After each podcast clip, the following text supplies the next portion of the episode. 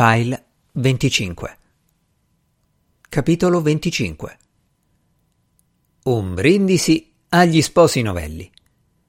È l'8 settembre 1956, Natività della Madonna.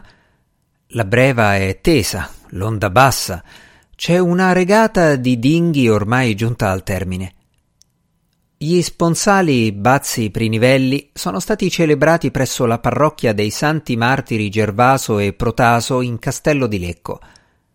Quale motto per quel giorno, il calendario di frate Indovino recita che all'assente e al morto non si dee far ritorto.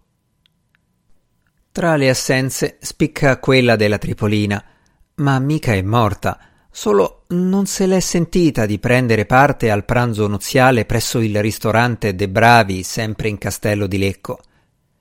Il bellanese Eugenio Spazzolini, con l'auto pubblica, ha caricato lei e il nipote alle 9.30 del mattino e li ha scaricati davanti alla chiesa dopo tre quarti d'ora, viaggiando a una velocità non superiore ai 50 all'ora, visto che lo Spazzolini è miope, refrattario agli occhiali e di Lecco conosce solo la strada che percorreva, quando giovane, andava al casino di via dell'isola.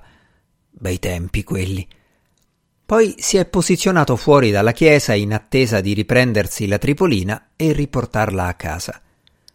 Per questa ragione, Augusto Prinivelli, dopo che Bazzi Vinicio ha proposto un brindisi agli sposi novelli prima del taglio della torta, ha voluto, per non farle torto, proporre un brindisi alla salute di colei che lo ha allevato e che gli ha fatto da testimone col permesso del prete di stare sempre seduta.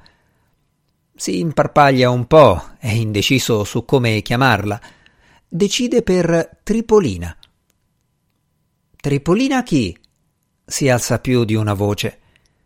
A mani unite, Bazzi Birce e il suo Prinivelli mollano il primo fendente alla torta nuziale.